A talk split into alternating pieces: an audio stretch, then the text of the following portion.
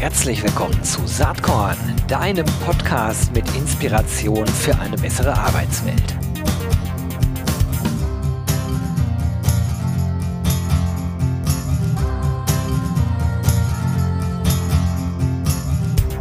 Hallihallo und herzlich willkommen zum Saatkorn Podcast. Ich freue mich auf meine heutige Gästin ganz besonders. Endlich mal wieder eine CHRO am Start, eine Vorstellende Personal hier im Saatkorn Podcast, und zwar von Freenet. Wir sprechen heute mit Nicole Enghardt-Gille. Herzlich willkommen, Nicole. Ja, vielen Dank für die Einladung. Du bist ja nun schon eine ganze Reihe von Jahren bei Freenet. Wie ist es gekommen, dass du CHRO geworden bist? Tatsächlich bin ich schon seit über 22 Jahren bei Freenet. Und ich glaube, dass sich der gesamte HR-Bereich in den letzten Jahren extrem weiterentwickelt hat, über die Krisen hinweg, über die Pandemie. Und wir haben gezeigt, dass wir Transformation gestalten können und dass wir Dinge nach vorne bringen, dass wir wirklich mit an der Zukunftsfähigkeit der Unternehmen arbeiten. Und das war auch ein Thema, das im Aufsichtsrat dann doch ein großer Punkt war. Und hinzu kommt noch, dass mein Ressort jetzt auch das Thema Nachhaltigkeit mit ESG mit beinhaltet, was ja auch eins der Zukunftsthemen ist. Absolut, da sprechen wir gleich noch drüber. Also erstmal nochmal herzlichen Glückwunsch. Ich finde das cool, wenn ein Unternehmen erkennt, dass es wichtig ist, diese Rolle nicht nur so auf einer Head-Off-Ebene zu haben. Das war bei euch lange, glaube ich, so bei Freenet. Aber seit diesem Jahr wirklich auch im Vorstand genau diese Themen besetzt. Total gut. Bevor wir sozusagen inhaltlich werden, vielleicht kannst du noch mal ein bisschen was zu Freenet sagen. Ich glaube, es weiß nahezu jede und jeder, dass ihr im Telekommunikationsbereich unterwegs seid, aber vielleicht kannst du ein bisschen was zum Unternehmen erzählen. Ja, also Freenet ist sehr, sehr vielfältig in den Themen, die wir haben. Wir haben ja neben dem Thema ja, klassische Telekommunikation mit unseren zwei Shopketten, da haben wir ja die Freenet Shop GmbH und die Gravis, die auch mit zu uns gehört, was ja, glaube ich, wenige so bekannt ist, haben wir ja auch Themen im Bereich TV Entertainment, wo wir jetzt in Richtung TV gehen mit Tochtergesellschaften. Wir haben immer noch Themen rund um Internet und Energie mit im Konzern, sodass wir da eigentlich sehr, sehr vielfältig aufgestellt sind. Und das ist natürlich auch eine der Herausforderungen, die wir dann gerade als Arbeitgeber haben, zu sagen, wie binden wir das alles unter einem Dach zusammen. Wie seht ihr euch selbst? Seid ihr Konzern? Seid ihr großer Mittelstand? Wenn du das beschreiben solltest, das ist von außen immer so schwer zu sagen, weil es ja gar keine ganz klaren Definitionen dafür gibt. Aber wie seht ihr euch selber? Also wir würden uns jetzt weniger als einen großen Konzern sehen, sondern eher so in den, sagen wir mal, größeren Mittelstand. Wir kommen ja, also die alte Freenet kommt ja aus einer klassischen Start-up-Kultur. Wir hatten ja Anfang 2000 sind wir an die Börse gegangen und haben uns aus meiner Sicht sehr, sehr viel davon bewahrt, was uns auch ausgemacht hat, wirklich als Start-up, dass wir flache Hierarchien haben, dass wir viel miteinander arbeiten, dass wir offene Türen haben.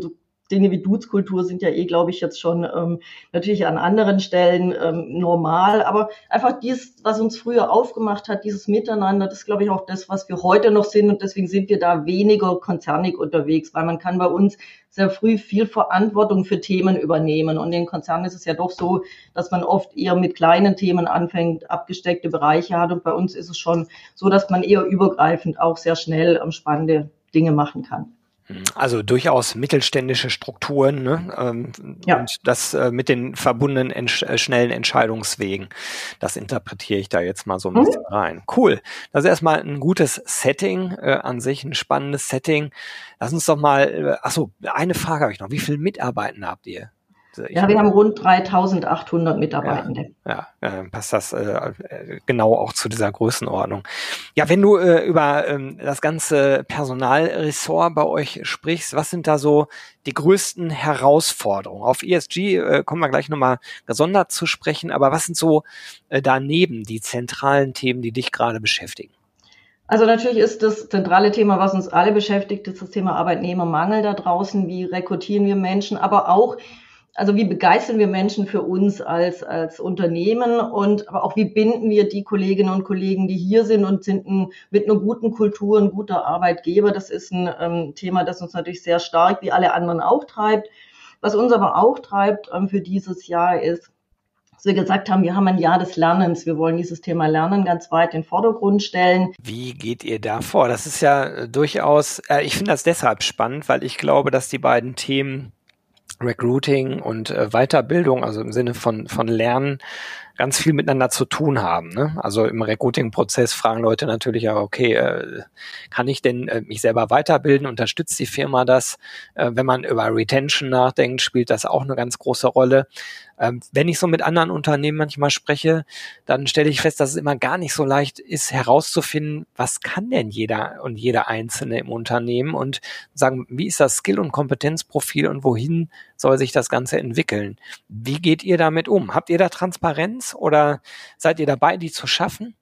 Also wir sind jetzt nicht diejenigen, die sagen, wir haben eine Skill-Datenbank und da schauen wir drauf, sondern was uns ganz wichtig ist, dass wir im Job lernen können und dass wir uns da sehr frei und selbstbestimmt weiterentwickeln können, weil, wie gesagt, wir glauben an starke und wirklich vielfältige Mitarbeitende und da wollen wir einen guten Rahmen geben, weil wir haben verschiedene Anknüpfungspunkte, wie wir lernen und da gibt es zum einen ein klassisches Portal, das wir haben, wo man einfach selbstbestimmt sich Dinge raussuchen kann und das kann ganz querbeet gehen. Wir haben aber auch ein Präsenzcampus-Portal, ein Präsenzcampus, wo wir sehr viele Themen abbilden mit Trainern. Wir haben ein eigenes Trainer- und Coach-Team zum Beispiel auch in unseren Shopketten. Wir haben verschiedene Erlebniswelten, was wir schaffen. Und wir versuchen da auch den Führungskräften die Rahmenbedingungen zu geben, dass sie mit ihren Mitarbeitenden einfach in Entwicklungen persönliche Entwicklungspfade machen. Und ich gar nicht so sehr drauf gucke, wenn ich jetzt, keine Ahnung, in Personal will ich jetzt irgendwie weiterkommen, dann muss ich genau das können, sondern wir schauen schon drauf, wie passen die Menschen zu den Aufgaben und wie können wir das gemeinsam in diese Richtung entwickeln. Also durchaus ein ziemlich individueller Umgang mit dem Thema, ne? Ja, also wir glauben wirklich, dass die Menschen lernen wollen und dass sie auch ihre Fähigkeiten dementsprechend auch weiterentwickeln wollen und da finde ich dieses so schwer zu sagen, alle müssen jetzt durch eine Schulung durch. Wir sagen auch in unserem Lerncampus-Portal, sagen wir, du musst nicht ein E-Learning fertig machen. Wenn ich einen Teil haben möchte, ich möchte zum Beispiel als Einfaches in Excel nur wissen, wie eine Pivot-Tabelle funktioniert und wie ich das selber machen kann, dann muss ich nicht nochmal lernen, wie ich eine Excel-Tabelle mache, sondern wir sagen, such dir das, was für dich passt und versuchen da auch ein bisschen drauf zu gucken, wie lernen die Menschen, wenn man zum Beispiel sich so ein YouTube-Video anguckt, wo gucken die drauf, wie wollen wir Dinge gestalten, um das auch attraktiv zu machen für die sich weiterentwickeln wollen. Du hast jetzt gerade implizit schon eine ganze Menge, finde ich jedenfalls, zur Freenet-Unternehmenskultur gesagt. Also es geht in der Tat ums Individuum, es geht auch darum, den Menschen Perspektive zu schaffen, aber ihr habt auch irgendwie den Glaubenssatz, die Menschen wollen sich ja weiterentwickeln im Unternehmen. Das finde ich sehr positiv. Wie würdest du die Kultur ansonsten weiter beschreiben, wenn jemand wie ich jetzt fragen würde? Also wir sagen, Freenet ist offen. Wir sind vielfältig insgesamt und Vielfalt ist bei uns wirklich auch ein Thema, dass wir sagen, wir sind jetzt nicht nur auf Frauen und Männer geschaut, sondern wir gucken auch auf Wissen, auf Kulturen, auf wie gehen wir miteinander um. Und ich glaube, das ist das, was uns sehr stark auszeichnet und was wir auch in den Umfragen, wir gucken sehr stark auf Feedback. Das ist uns auch extrem wichtig und wir wollen mit den Mitarbeitenden da in Kontakt sein, um zu verstehen, was auch die Themen sind. Wir machen jetzt dauerhaft so Stimmungsbarometer, wo wir drauf gucken. Wir machen Austritts- und Eintrittsbefragungen. Wir versuchen wirklich auch den Kontakt an den Standorten mit Events und kleineren Themen, wirklich das Miteinander zu fördern. Wir haben zum Beispiel ein Thema, wo man den Vorstandsvorsitzenden fragen kann, frag Christoph. Das ist anonym, aber ich kann dort eigentlich jede Frage stellen, die ich stellen möchte. Der Dialog, wie wir uns verbessern können, ist uns an der Stelle auch wirklich wichtig. Finde ich super. Läuft das dann im Intranet und quasi dort gibt's dann so eine Art FAQ-Section mit ihm, wo man dann nachlesen kann oder antwortet er per Video oder wie läuft das? Also dieses Tool, frag Christoph, ist wirklich, ich kann dort eine Frage reingeben, die ist anonym und dann kriege ich die Antwort. Und die wird auch veröffentlicht. Also es sei denn, wie gesagt, es ist ein schwieriges Thema, aber sonst wird die wirklich auch 1:1 veröffentlicht mit der Antwort des Vorstandsvorsitzenden an der Stelle. Es gibt sonst aber auch verschiedene Formate, wo Christoph, also wir nennen es so Townhall-Formate zum Beispiel, wo dann was berichtet wird und ich dann aber auch zu den Themen nochmal Fragen stellen kann. Das wäre jetzt dann aber ein anderes Format jetzt als dieses klassische Frag Christoph. Naja, aber jedenfalls ist alles auf Dialog ausgerichtet, ne? So scheint mir das. Also wir versuchen, dass wir den Dialog immer offen zu halten, weil Kommunikation ist ja auch eins der Themen, die in allen Unternehmen immer so ein bisschen kritisch gesehen werden, aber es ist wirklich ein großes Anliegen von uns, in Dialog mit unseren Mitarbeitenden zu sein und auch auf Feedback zu hören und dort auch dann die Dinge, die wir hören, auch zu schauen, wie wir sie verändern können, weil Kultur ist ja was lebt und wo wir uns auch weiterentwickeln wollen. Ja, absolut. Also ich glaube, das geht gar nicht ohne. Wie ist denn das aus deiner Sicht jetzt als CHRO? Ich führe in letzter Zeit oft die Diskussion, Retention ist das neue Recruiting. Ich sage das jetzt mal so ein bisschen platt und total vereinfacht. Während wir in den letzten Jahren in der Branche insgesamt, jetzt gar nicht auf Freenet bezogen, sondern eher aus meiner Blogger-Perspektive und Podcaster-Perspektive, dauernd über Recruiting gesprochen haben, schwant inzwischen allen, dass Retention eigentlich das größere Thema ist, also die Leute wirklich an Bord zu behalten, die man halten will. Denn wenn die gehen, dann wird das Recruiting-Problem natürlich noch viel größer. Wie ist so deine Sicht auf diese beiden Themen, die ja irgendwie sehr eng miteinander zusammenhängen? Ja, also da gebe ich dir absolut recht, dass die hängen sehr, sehr eng zusammen. Wir haben natürlich das Thema, deswegen sage ich auch, Mitarbeiterbindung ist für uns auch ein Thema. Man kann jetzt die verschiedenen Studien angucken. Man sagt, dass zwischen 35 und 40% der aktuellen Arbeitnehmenden in Deutschland eigentlich eine Wechselmotivation haben.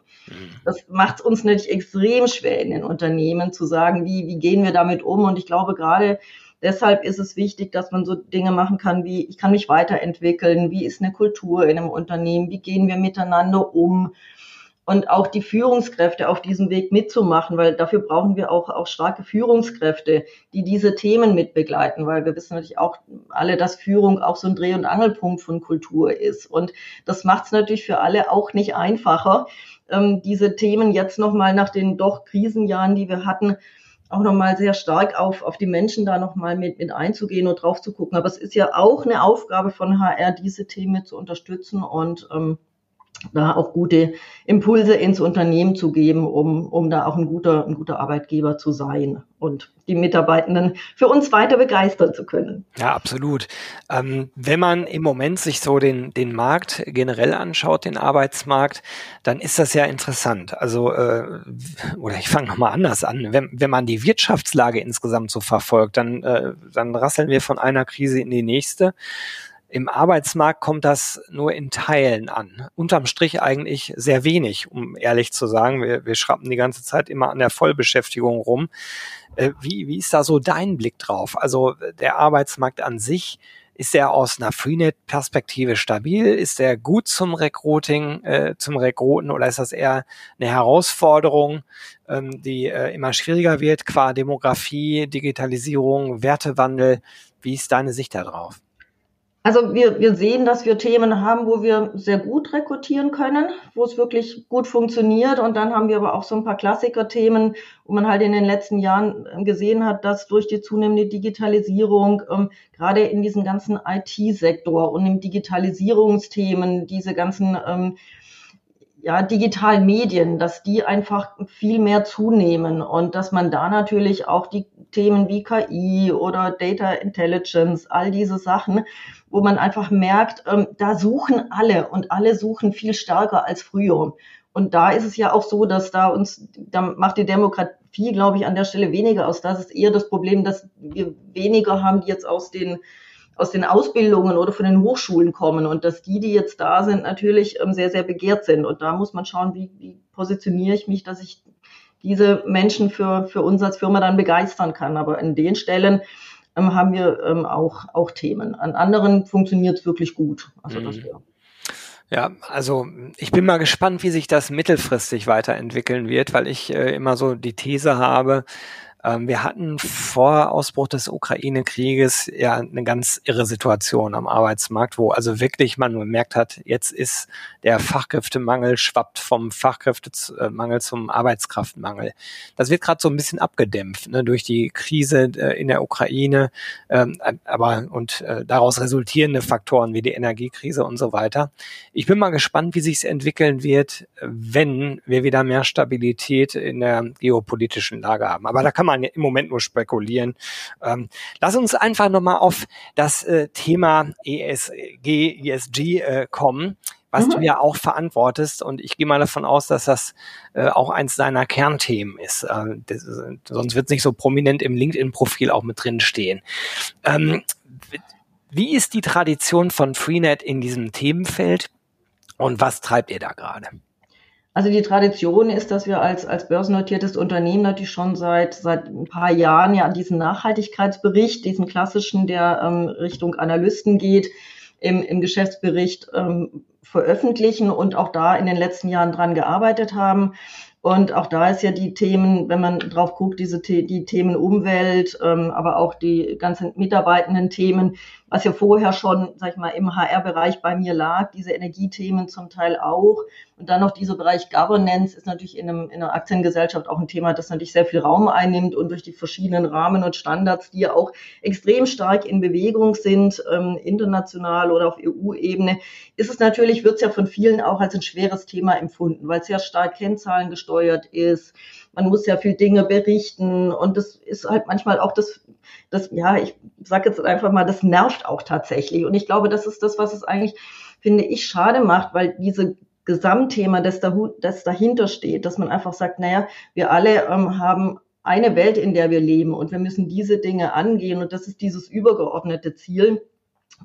Das ist, glaube ich, das, was uns auch leiten sollte bei dem, was wir tun. Und in dem Zusammenhang jetzt, dass das jetzt bei mir mit im Ressort ist, haben wir auch unsere HR-Strategie überarbeitet und haben auch das Thema Nachhaltigkeit als Haltung leben mit aufgenommen, weil ich bin fest davon überzeugt, nur wenn man eine Haltung zu was hat, kann man auch das Verhalten dazu verändern. Und ich glaube, für uns müssen wir halt ganz konkret überlegen, was bedeutet das, dass wir Verantwortung übernehmen. Verantwortung für unser wirtschaftliches Handeln, für unser soziales Handeln, aber auch unseren Impact auf die Umwelt, die wir haben. Und das sind die Themen, an denen ich jetzt arbeite. Und da gibt es eine ganze Anzahl an Themen, die wir auch im Unternehmen schon gemacht haben. Das sind ganz klassische Themen wie zum Beispiel Produkte, Kreislaufwirtschaft, aber auch zum Beispiel so ein Rephone, das komplett CO2-neutral produziert wird. Das sind so Produktthemen, die wir haben, aber auch die kleinen Schritte, die wir sehen in einem Unternehmen, die dahin oder die darauf einzahlen. Das ist auch was ich dann wirklich voranbringe, weil wir hatten zum Beispiel im letzten Jahr, kam auch aus der Mitarbeitendenschaft von der Shopkette, dass die gesagt haben, ja, wir haben immer unsere ganzen Verträge komplett ausgedruckt. Und das waren immer 21 Seiten. Und jetzt sind es nur noch 3 Seiten, die wir ausdrucken. Und wenn man das einfach mal anschaut, dann in so einer Zahl, um das auch irgendwie erlebbar zu machen, dann heißt es, dass wir jetzt im Monat rund 288.000 Seiten Papier einsparen. Und das sind ungefähr 34 Bäume. Und das ist nur so ein kleines Beispiel, was da kam. Aber es hatte doch einen Impact. Und mir ist wichtig, dass wir jetzt auch im Unternehmen zeigen, auch, und da planen wir eine eigene interne Podcast-Reihe, um zu zeigen, was sind die Dinge, die wir tun. Und da sollen die Mitarbeitenden sprechen und sollen erzählen, wie sie in Richtung ESG und Nachhaltigkeit ihr Arbeitsleben gestalten und auch mit Ideen kommen. Ich finde das Beispiel, was du gerade genannt hast, das finde ich super, weil ich habe im Vorfeld des Podcasts auch gedacht, ja okay, ESG, dann habe ich mir Freenet vorgestellt als Unternehmen, habe gedacht, okay, da wird vielleicht auch ein bisschen was produziert, aber da gibt es ja ganz andere Unternehmen, wenn ich jetzt an die Automobilbranche denke oder so, die haben ja einen ganz anderen Produktionsaufwand.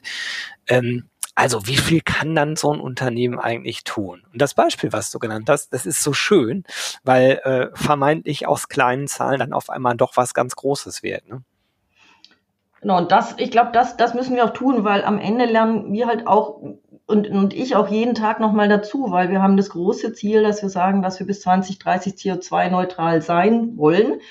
Und jetzt gilt es halt auch den Weg und die Transformation dahin zu gestalten. Und da kann, glaube ich, gerade HR einen großen Beitrag dazu leisten, auch in Bezug auf was haben wir für eine Haltung im Unternehmen, wie nehmen wir die Mitarbeitenden mit, aber auch natürlich unsere externen Stakeholder, wie gehen wir mit den Themen um, und die sind ja sehr, sehr vielfältig auch im Bereich ESG, auch in dem Social-Bereich, das geht ja von klassischen Diversity-Themen, Weiterentwicklung, das geht quer einmal, wie sieht die Fluktuation aus, wie sind Quoten, auch da sind sehr viele Kennzahlen erstmal, aber die Kennzahlen kann man ja auch in den Kontext geben und damit dann auch gute Botschaften senden. Was ich mich frage ist, wie steuert ihr das Ganze? Habt ihr da so eine Art Dashboard, KPI-getriebenes Dashboard aufgesetzt für die verschiedenen Themen, insbesondere jetzt bei Environment und sozialen Themen? Weil am Ende muss man es ja irgendwie messbar machen, ne? Und das Ziel bis Zeitpunkt X CO2-neutral, das ist super, sowas zu haben. Aber wenn man dahin will, muss man natürlich irgendwie auch definieren, was sind die einzelnen Schritte dahin. Also wie läuft das Steuerungsprinzip bei euch für diese Themen? Also am Ende haben wir zum einen identifiziert, was für uns als Freenet, was du ja gerade schon gesagt hast, was ist wesentlich. Da gibt es so eine Wesentlichkeitsanalyse, wo wir drauf geschaut haben, was sind die wesentlichen Punkte für uns. Und dann gibt es ja gerade aus diesen Rahmen und Standards gibt es ja die klassischen Kennzahlen, die wir jetzt auch schon erheben, und die werden bei uns im Controlling erhoben und von der Investor Relations dann in diesen Bericht mitgebracht. Und wir versuchen jetzt aber auf dem Weg auch zu gucken, wie wir natürlich, wenn wir wissen, wo die Verbräuche sind, nehmen wir ein einfacheres Beispiel. Wir haben eine relativ, bei unseren Autoflotten, wir haben Dienstfahrzeuge, Außendienstfahrzeuge, Shopfahrzeuge, dass wir da drauf schauen, wie wollen wir den Wandel gestalten jetzt wir haben heute schon eine Elektrifizierung der Flotte als Ziel und werden wir auch tun, aber wie gestaltet man den Wandel auch jetzt gerade im letzten Jahr vor dem Hintergrund, dass einfach Lieferketten-Schwierigkeiten waren, Dinge nicht gekommen sind, wir einen riesigen Backlog in den Bestellungen hatten, dass die Mitarbeitenden natürlich auch frustriert, gerade wenn du jetzt springen möchtest auf neue Technik. Das sind einfach Dinge, da schauen wir uns jetzt sehr genau an, wie wir diesen Übergang machen zu diesem CO2-neutral, aber auch diesen Social-Gesichtspunkt nicht aus den Augen zu verlieren, dass man da eine gute Balance zwischen den Themen hat. Hast du da einen Tipp an Unternehmen, oder an Menschen aus Unternehmen, die jetzt vielleicht zuhören und sagen, das hört sich alles gut an, aber wie zur Hölle startet man das Ganze? Also ich vermute ja, ganz grundsätzlich ist erstmal, dass das C-Level wirklich sagt, wir wollen das. Wenn so ein Commitment nicht da ist, wird es, glaube ich, schwierig, oder? Wie siehst du das? Ja, logisch. Und bei uns ist es ja tatsächlich jetzt dadurch, dass es wirklich im Vorstand als eigenes Mitressort mit HR zusammen verankert worden ist ja auch das Zeichen, dass uns das sehr, sehr wichtig ist. Und jetzt geht es, wie gesagt, auch darum, diesen Weg zu gestalten. Wir haben natürlich den Vorteil als börsennotiertes Unternehmen, dass wir diese Kennzahlen und Standards und KPIs schon die letzten Jahre erheben. Trotzdem gibt's ja jetzt auch nochmal die neue europäischen Standards. Auch da, das ist einfach das Thema jetzt extrem im Fluss. Und das macht auch Arbeit. Wir sind jetzt gerade dabei, nochmal ein engeres ESG-Team zusammenzustellen, die auch, da sprechen wir sehr viel drüber, was ist denn eigentlich ein Stellenprofil von jemand, der sowas macht. Und wir haben jetzt Ideen und wir haben auch Kolleginnen und Kollegen im Unternehmen, die da Interesse dran haben. Und da geht es im Wesentlichen gar nicht aus meiner Sicht darum, dass man so einen Spezialisten hat, der jetzt nur ESG kann oder nur Kennzahlen. Das haben wir ja schon, weil wir es im Controlling und bei uns in der Investor Relations haben. Sondern es geht darum, auf einer Projektebene Transformation zu gestalten, also Dinge und Themen voranzutreiben und da Menschen zu haben, die das schaffen, sehr viele mitzunehmen und aber auch trotzdem eine gewisse Widerstände, die für Veränderungen im Unternehmen sind und die auch bei uns bestimmt an der einen oder anderen Stelle noch durchkommen, dass man die damit dann auch überwindet und auf den Weg nimmt. Mhm. Ich glaube, wichtig ist, wo habe ich meine Verbräuche? Ich muss diese Wesentlichkeit festgelegt haben in meinem Unternehmen. Was ist für mich wesentlich? Weil das muss wirklich jedes Unternehmen selbst machen. Und dann zu gucken, was sind denn die Ziele, die ich mir vornehme? Und bei uns ist das große Ziel, 2030 CO2-neutral zu sein und jetzt den Weg auch dahin zu gestalten. Spannende Aufgabe auch, die du da hast. Lass uns mal eben den Kreis sozusagen schließen. Wir haben ja angefangen, eben so ein bisschen über Recruiting und auch Retention zu sprechen. Inwiefern hängen diese Themen eigentlich mit dem ESG-Themenfeld zusammen, deiner Meinung nach?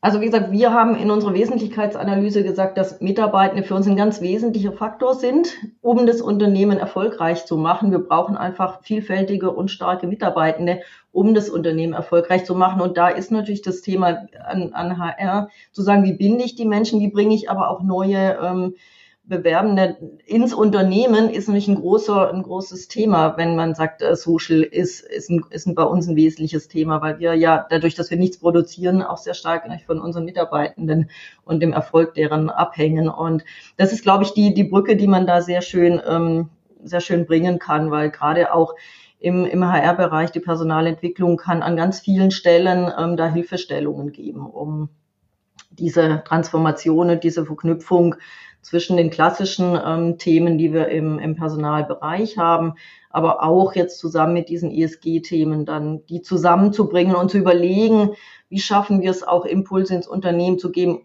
ein bisschen weg von diesem mühsamen KPI-Thema, das da an der anderen Stelle ist. Hilft das ganze Thema, also die Fokussierung, das Bekenntnis zur Nachhaltigkeit im Recruiting und auch in Retention? Also hast du das Gefühl, dass die Mitarbeitenden das honorieren oder auch KandidatInnen aktiv danach fragen?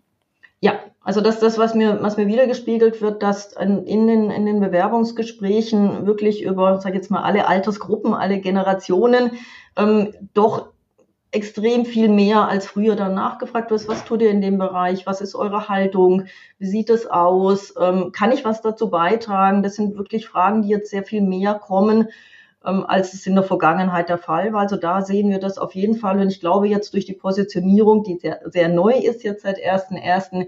und die wir jetzt auch mehr versuchen, nach außen zu transportieren in unserer Arbeitgeber-Image-Kampagne, in der Frage, wie wir wahrgenommen werden, dass wir dieses Thema Nachhaltigkeit auf jeden Fall auch ein Faktor sein wird, dass sich Menschen entscheiden, bei uns zu bleiben oder bei uns zu bewerben. Da glaube ich ganz fest dran.